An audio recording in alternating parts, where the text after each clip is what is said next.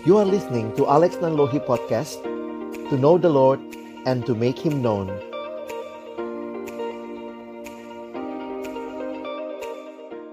Bapak Surgawi, terima kasih banyak buat kesempatan kami bersekutu bersama. Terima kasih juga untuk anugerahmu yang besar yang boleh menyelamatkan kami. Bahkan engkau memanggil kami menjadi rekan sekerjamu ya Tuhan. Sungguh itu semua adalah kasih karuniamu yang sungguh luar biasa. Pengalaman kami bersama di Bina ketika kami ada di kampus menjadikan kami juga melihat bagaimana pelayanan ini harus diteruskan dari generasi ke generasi. Karena itu kami bersyukur kalau Tuhan mengumpulkan kami dengan kerinduan yang sama.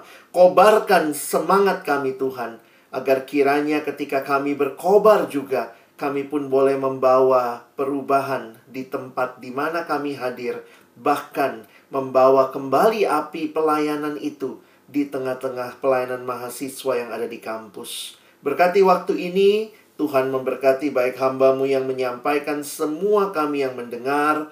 Tuhan tolonglah agar kami bukan hanya jadi pendengar-pendengar firman yang setia, tapi mampukan dengan kuasa dan pertolongan dari rohmu yang kudus, kami dimampukan menjadi pelaku-pelaku firman-Mu di dalam hidup kami, di dalam keseharian kami.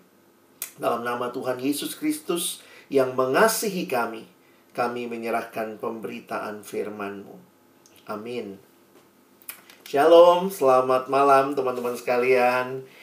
Pertama-tama senang banget bisa ini namanya berzoom pak ya. Kita lewat zoom soalnya ya, ini kesempatan yang indah melihat juga bagaimana Tuhan memelihara kehidupan teman-teman sekalian. Sebenarnya waktu mikir-mikir mesti bawain pelayanan ke teman-teman yang dulu kayaknya getol banget pelayanan gitu ya. Sampai mungkin disuruh pulang, eh, nggak usah pulang ke rumah, katanya bajumu tinggal di potri itu ya. Dan kesempatan ini jadi ya kita melihat ya bagaimana Tuhan berkarya dalam hidup teman-teman tapi juga kita juga punya keprihatinan tentunya ya melihat bagaimana pelayanan yang saat ini sedang terjadi dan karena itu saya bersyukur melihat gerakan-gerakan alumni yang kiranya Tuhan pakai juga membakar semangat adik-adik. Mungkin kita nggak bisa khotbah ke mereka, tapi kita bisa nemenin mereka. Jadi orang-orang yang berdoa buat mereka, menemani mereka berjalan bersama. Karena memang situasi pelayanan sedang tidak mudah, khususnya di tengah-tengah uh, kampus yang kita cintai ya. Nah, saya coba uh, ingat-ingat terus gitu ya. Satu hal yang saya selalu ingat kalau persekutuan alumni gitu ya, teman-teman. Ingat bahwa uh, jangan hidup dalam nostalgia rohani, ya. Wah, dulu saya pernah aktif. Dulu saya pernah rajin baca Alkitab. Dulu saya rajin banget saat teduh. Kerohanian itu masalah kini. Sekarang ini bagaimana?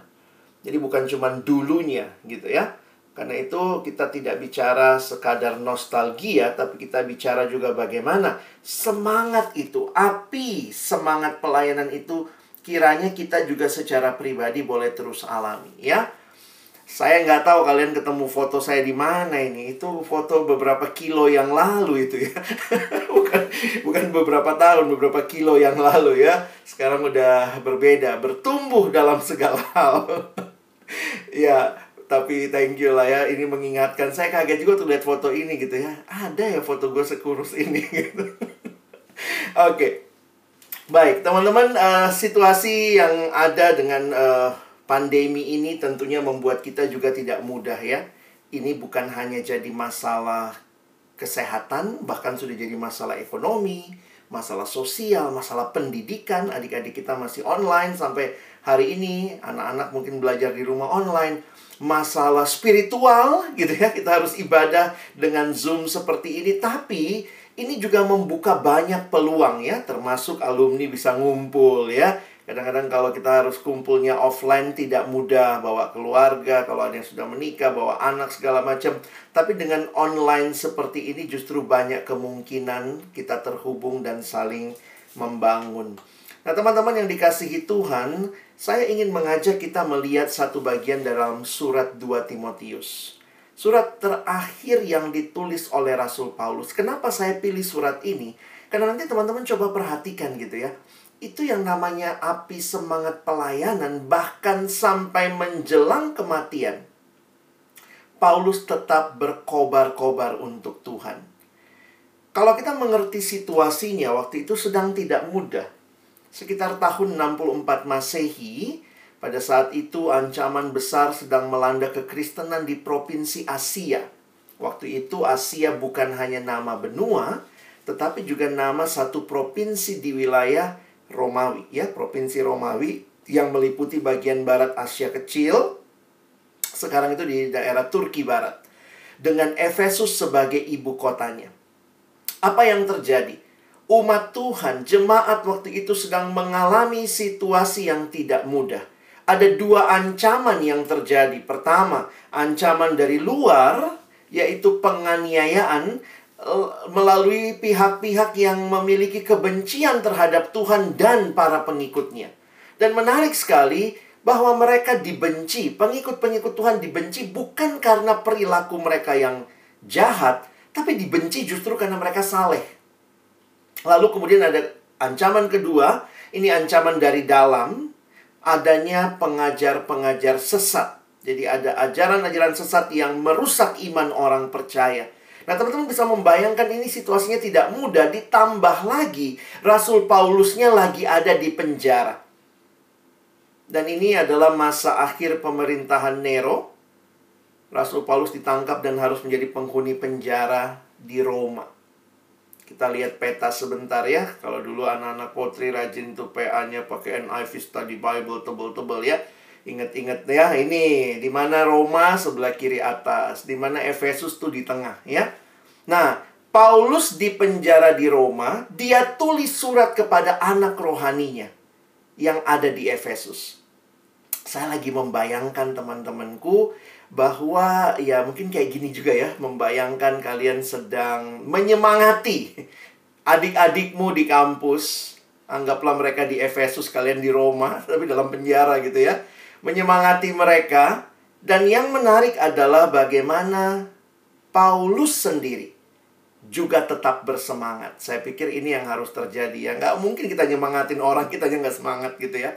Jadi akhirnya ada hal yang menarik yang Paulus sampaikan di akhir surat 2 Timotius.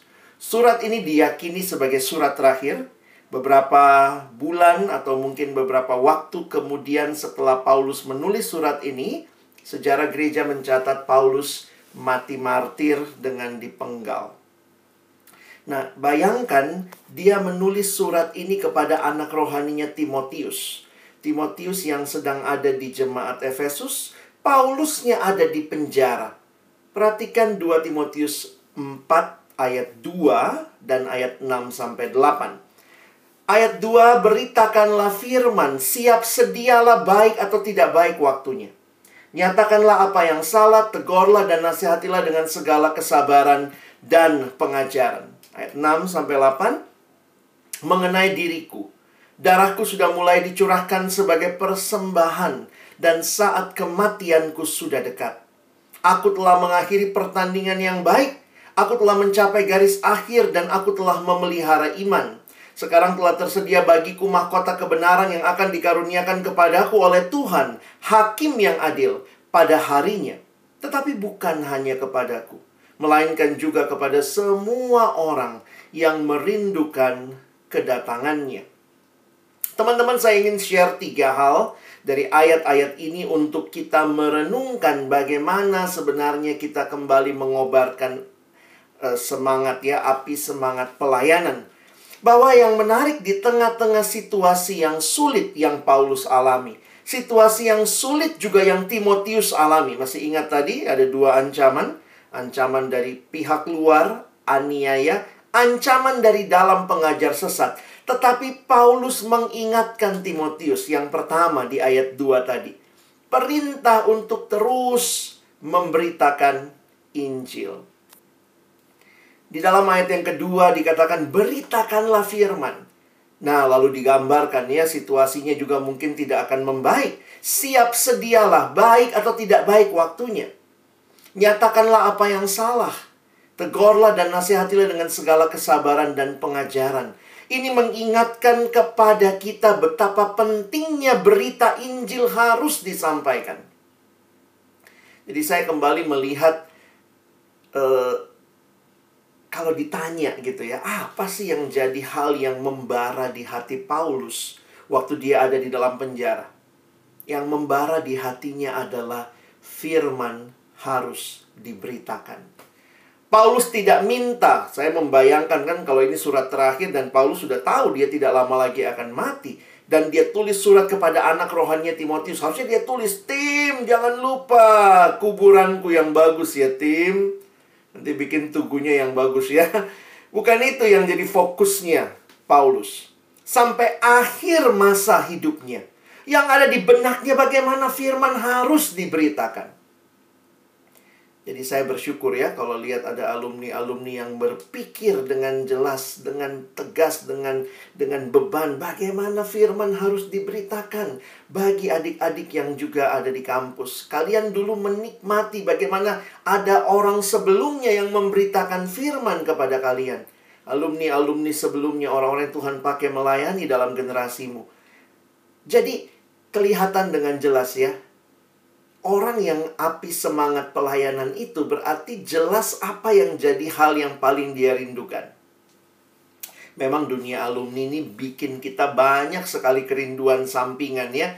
Dulu kalau masih mahasiswa kayaknya kerinduannya jelas ya Tuhan gitu ya. Bangun pagi saat teduh, sekarang nggak tahu nih ya. Masih Tuhan kerinduannya? Atau Tuhan-Tuhan yang lain? uh, ya itu kita yang jawab sendiri lah ya. Karena saya juga sadar walaupun saya juga masih melayani mahasiswa tapi kan saya juga alumni teman-teman ya yang kadang-kadang lihat ih kok dia bisa begitu? Ih enak ya bisa pergi ke sana ya. Ih asik ya sudah punya ini ya.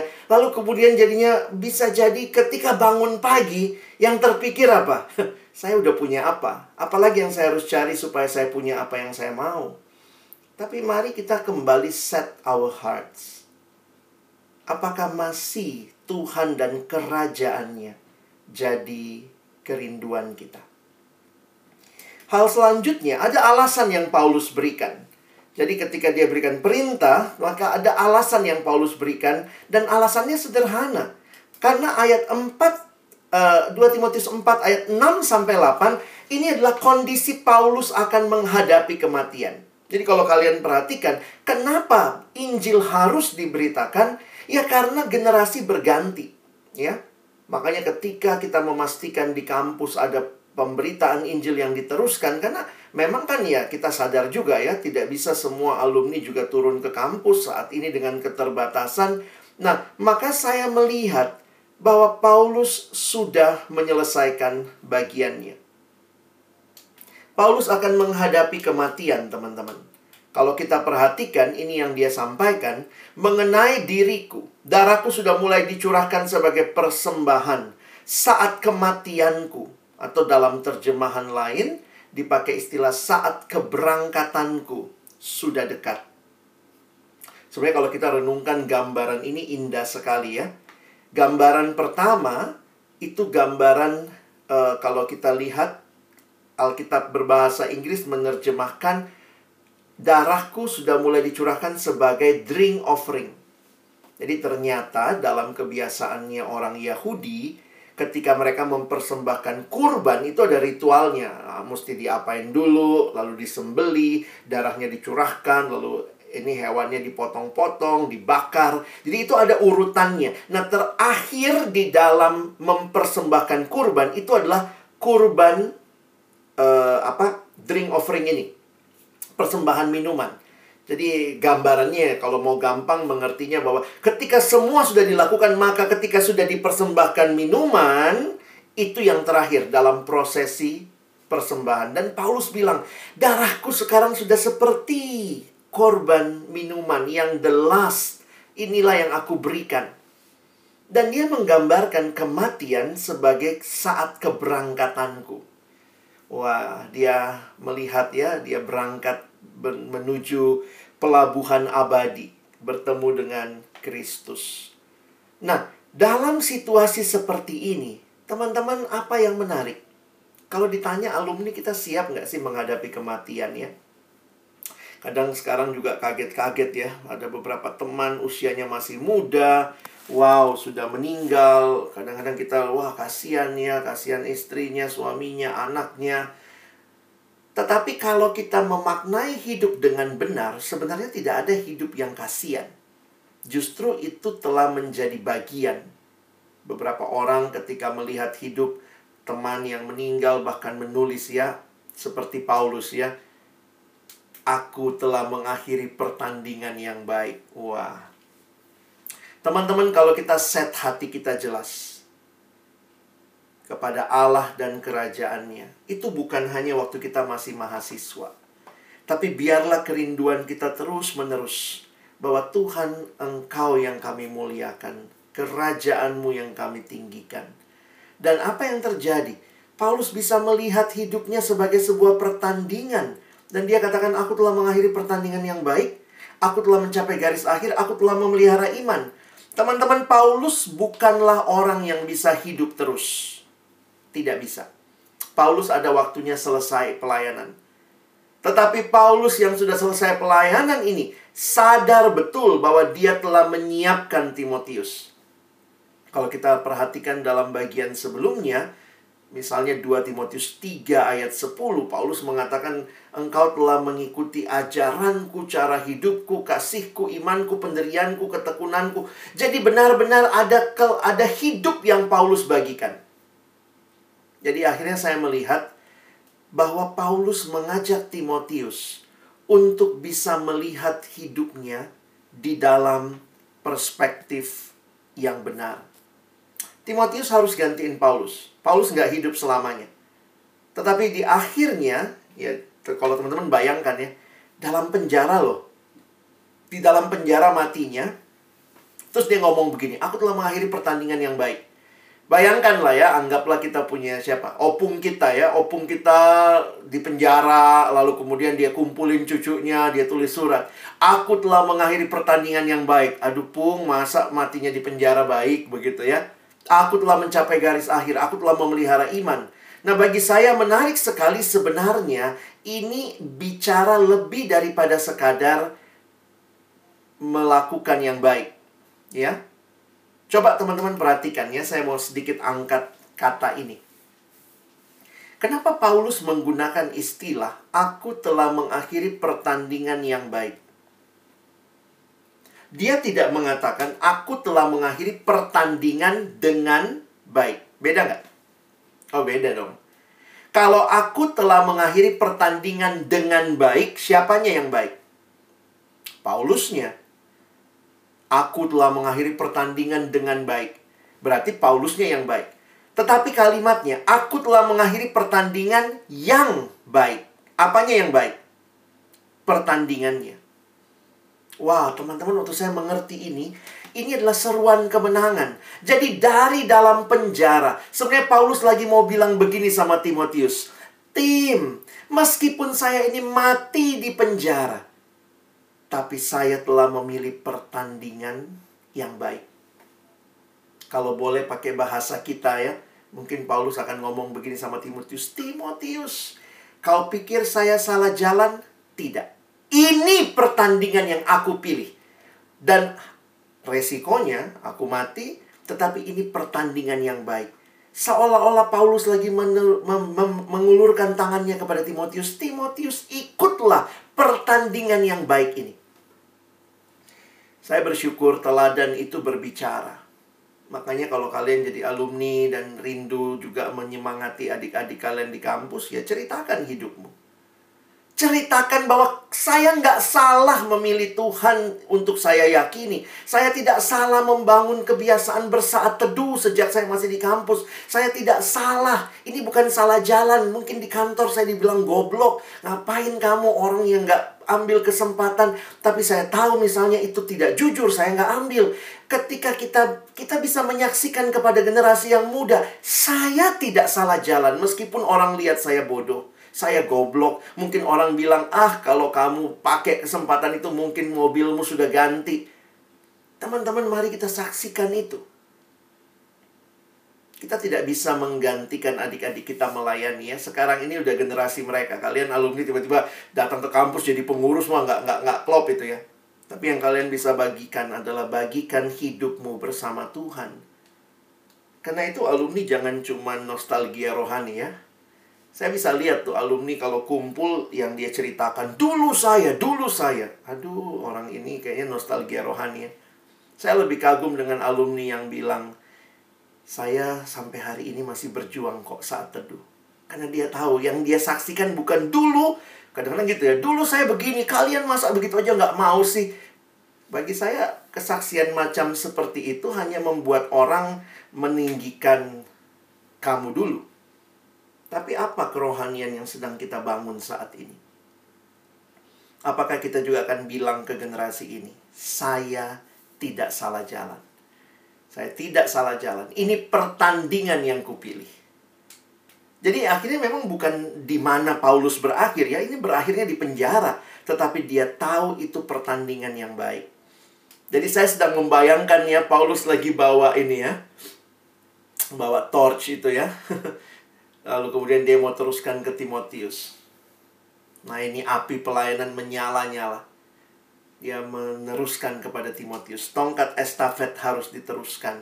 Dan itu terjadi bukan semata se, se apa langsung ya, tapi ini Paulus membagi hidupnya. Saya sebenarnya mikir ya, kalau kelompok kecil berjalan dengan baik, tadi dalam percakapan kita di awal waktu teman-teman tanya, apa ya Kak kira-kira yang jadi titik bundurnya pelayanan? Saya pikir ketika kelompok kecil tidak dipikirkan dan tidak diperjuangkan. Ya, kenapa?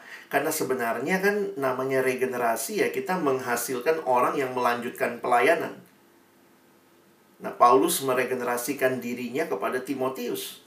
Benar-benar dia tempelin tuh tujuku di situ. Engkau telah mengikuti ajaranku, cara hidupku, pendirianku, imanku, kesabaranku, kasihku, dan ketekunanku. Jadi kalau Timotius bingung bagaimana menghadapi situasi ini, kau sudah lihat dulu Timotius dari hidupku. Nah, dan ini di akhir hidupnya Paulus kemudian menyemangati lagi Timotius dengan surat ini. Kelompok kecil harus kembali ya. Kalau memang ada alumni-alumni yang rindu memberi diri, ya mungkin salah satu yang kalian bisa lakukan adalah memimpin kelompok. Mungkin ya. Belum tentu harus itu ya, tapi salah satu yang bisa dilakukan ada dalam satu diskusi dalam satu buku yang kami terbitkan dia kalimatkan karena begini kita kadang-kadang bilang aduh anak milenial sekarang selalu kan di gereja di mana-mana dia aduh anak sekarang kurang semangat kurang bisa bayar harga anak sekarang begini anak sekarang begitu. Maka penulis buku ini sedang kasih satu tesis. Dia bilang the church doesn't have a millennial problem. It has a discipleship problem Poinnya dia apa? Kalau generasi sebelumnya tidak puas dengan orang muda, khususnya kaum milenial ini, pertanyaannya, kamu muridkan mereka nggak? Wah, itu sangat menohok waktu dia nanya ya. Stop kritik mereka kalau kamu tidak pernah memuridkan mereka. Wih, gitu. Mau diingatkan bahwa sebenarnya mereka itu harusnya kita bangun, kita didik. Dan itu yang terjadi sebenarnya di dalam kampus, kalau kita lihat pelayanan kampus, kekuatan kita kan di kelompok kecil ya. Ada generasi yang dihasilkan dari generasi ke generasi. Nah, ini sedikit uh, tesis dalam buku itu juga. Dia menggambarkan tentang apa sih pemuridan. Agak beda memang. Mentorship dalam gereja tuh ada mentorship, ada events, ada discipleship. Nah, dia membedakan kalau mentorship itu cuman come and meet with me sama kayak kita punya guru les, datang ngeles seminggu sekali. Yang terjadi itu seperti cuma mentorship. Sebagian besar acara gereja itu come and listen to me. Tapi sebenarnya generasi ini butuh discipleship, come and follow me. Ayo datang dan ikut aku dan sebenarnya Tuhan Yesus sudah menggunakan murid-muridnya untuk memuridkan kembali. Jadi saya akhirnya melihat ya, kalaupun kelompok kecil berjalan juga jangan sampai kelompok kecilnya kayak ngeles ya. Datang seminggu sekali belajar MHB pulang selesai. Besok datang lagi minggu. Tapi pemuridan itu adalah ketika hidupmu dan hidupku dibagikan. Nah itu kita udah alami kan waktu di kampus ya kita lihat pemimpin KTB kita, kelompok kecil kita, kita lihat orang-orang yang melayani para senior kita, hidupnya terbuka. Ayo ikut saya. kita diajak dan seterusnya. Nah, saya tutup dengan beberapa slide akhir ini. Ini Bapak John Piper, dia mengatakan begini, "It is biblical duty of every generation of Christian to see to it that the next generation hears about the mighty acts of God." Kita harus memastikan generasi selanjutnya juga mendengar, mengenal siapa Tuhan yang luar biasa itu. Nah, karena itu saya rindu buat teman-teman alumni untuk terus pertama-tama kobarkan semangat pelayananmu dulu begitu ya. Saya tuliskan begini ya, banyak orang yang memulai dengan baik. Waktu mahasiswanya baik. Tapi pertanyaannya berapa banyak yang menyelesaikan sampai akhir juga dengan baik. Jadi kalau hari ini juga Tuhan mungkin ingatkan kita untuk kembali lagi prioritaskan dia dalam hidup kita. Sama seperti Paulus ya. Paulus meneladani Tuhan Yesus yang setia sampai akhir dalam hidupnya. Masih ingat Tuhan Yesus ngomong apa? Makananku ialah melakukan kehendak dia yang mengutus aku. Menarik sekali Tuhan Yesus pakai gambaran makanan. Makanan itu kan hal yang mesti ada. Makananku ialah melakukan kehendak dia yang mengutus aku dan menyelesaikan pekerjaannya. Dan itu dia tuliskan atau dia katakan kembali di Yohanes 19 ayat 30. Sudah selesai. Jadi jangan cuman berkobar-kobar di awal. Tapi kiranya kita terus dikobarkan. Karena sama seperti yang saya bilang di awal tadi, ya nggak mungkin kita menyalakan api pelayanan orang lain. Kalau kita sendiri tidak sedang terus dalam anugerah Tuhan berjuang untuk terus berapi-api, melihat betapa pentingnya Tuhan dan kerajaannya ditinggikan dalam hidup. Di akhir kehidupan, kita rindu pujian seperti yang Yesus ceritakan tentang Tuhan yang pulang itu ya. Dan menarik sekali, Tuhan itu memuji hambanya sama tuh. Baik yang lima talenta, yang dua talenta, kalimatnya sama maka kata tuannya itu kepadanya, Baik sekali perbuatanmu itu, hai hambaku yang baik dan setia. Nah ini ukuran keberhasilan kita ya. Bukan cuman pernah baik, pernah setia, bukan. Tapi yang baik dan yang setia. Engkau telah setia dalam perkara kecil, aku akan memberikan kepadamu tanggung jawab dalam perkara yang besar. Masuklah dan turutlah dalam kebahagiaan Tuanmu. Nah saya rindu sebagai teman-teman alumni juga hari ini kita belajar dari firman Tuhan untuk terus melihat prioritas penting dalam hidup yaitu Injil diberitakan, firman terus disampaikan dari generasi ke generasi. Dan kita pun lihat bagian kita. Apa yang bisa alumni kerjakan, maka kita bisa membagikan juga kepada adik-adik kita bahwa kamu tidak salah jalan. Kenapa? Kamu lihat hidupku, kalau aku sampai hari ini berjuang, ini yang aku pilih, dan kiranya ini juga yang jadi pilihanmu.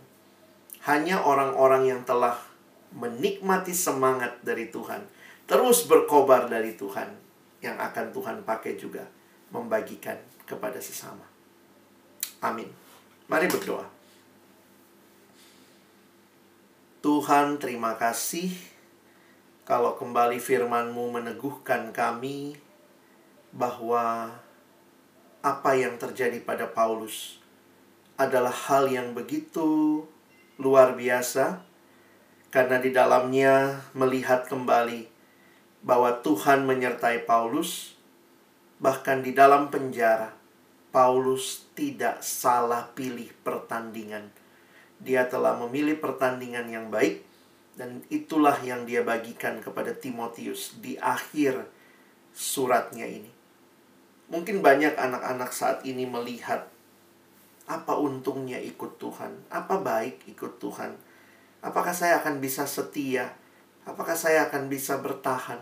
Biarlah kami yang sudah melalui jatuh bangun, hidup bersama Tuhan, bisa berkata kepada mereka, "Pilihlah jalan ini.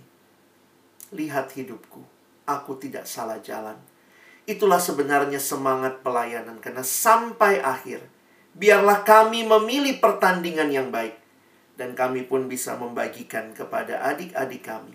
Orang-orang lain di sekitar kami. bahwa ini pertandingan yang tidak salah. Ini yang kupilih dan aku dikuatkan oleh Tuhan.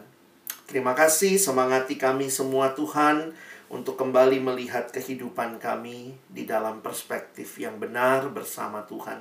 Berkati waktu selanjutnya dalam bincang-bincang kami ataupun melanjutkan diskusi. Tuhan memberkati dalam nama Yesus kami berdoa. Amin.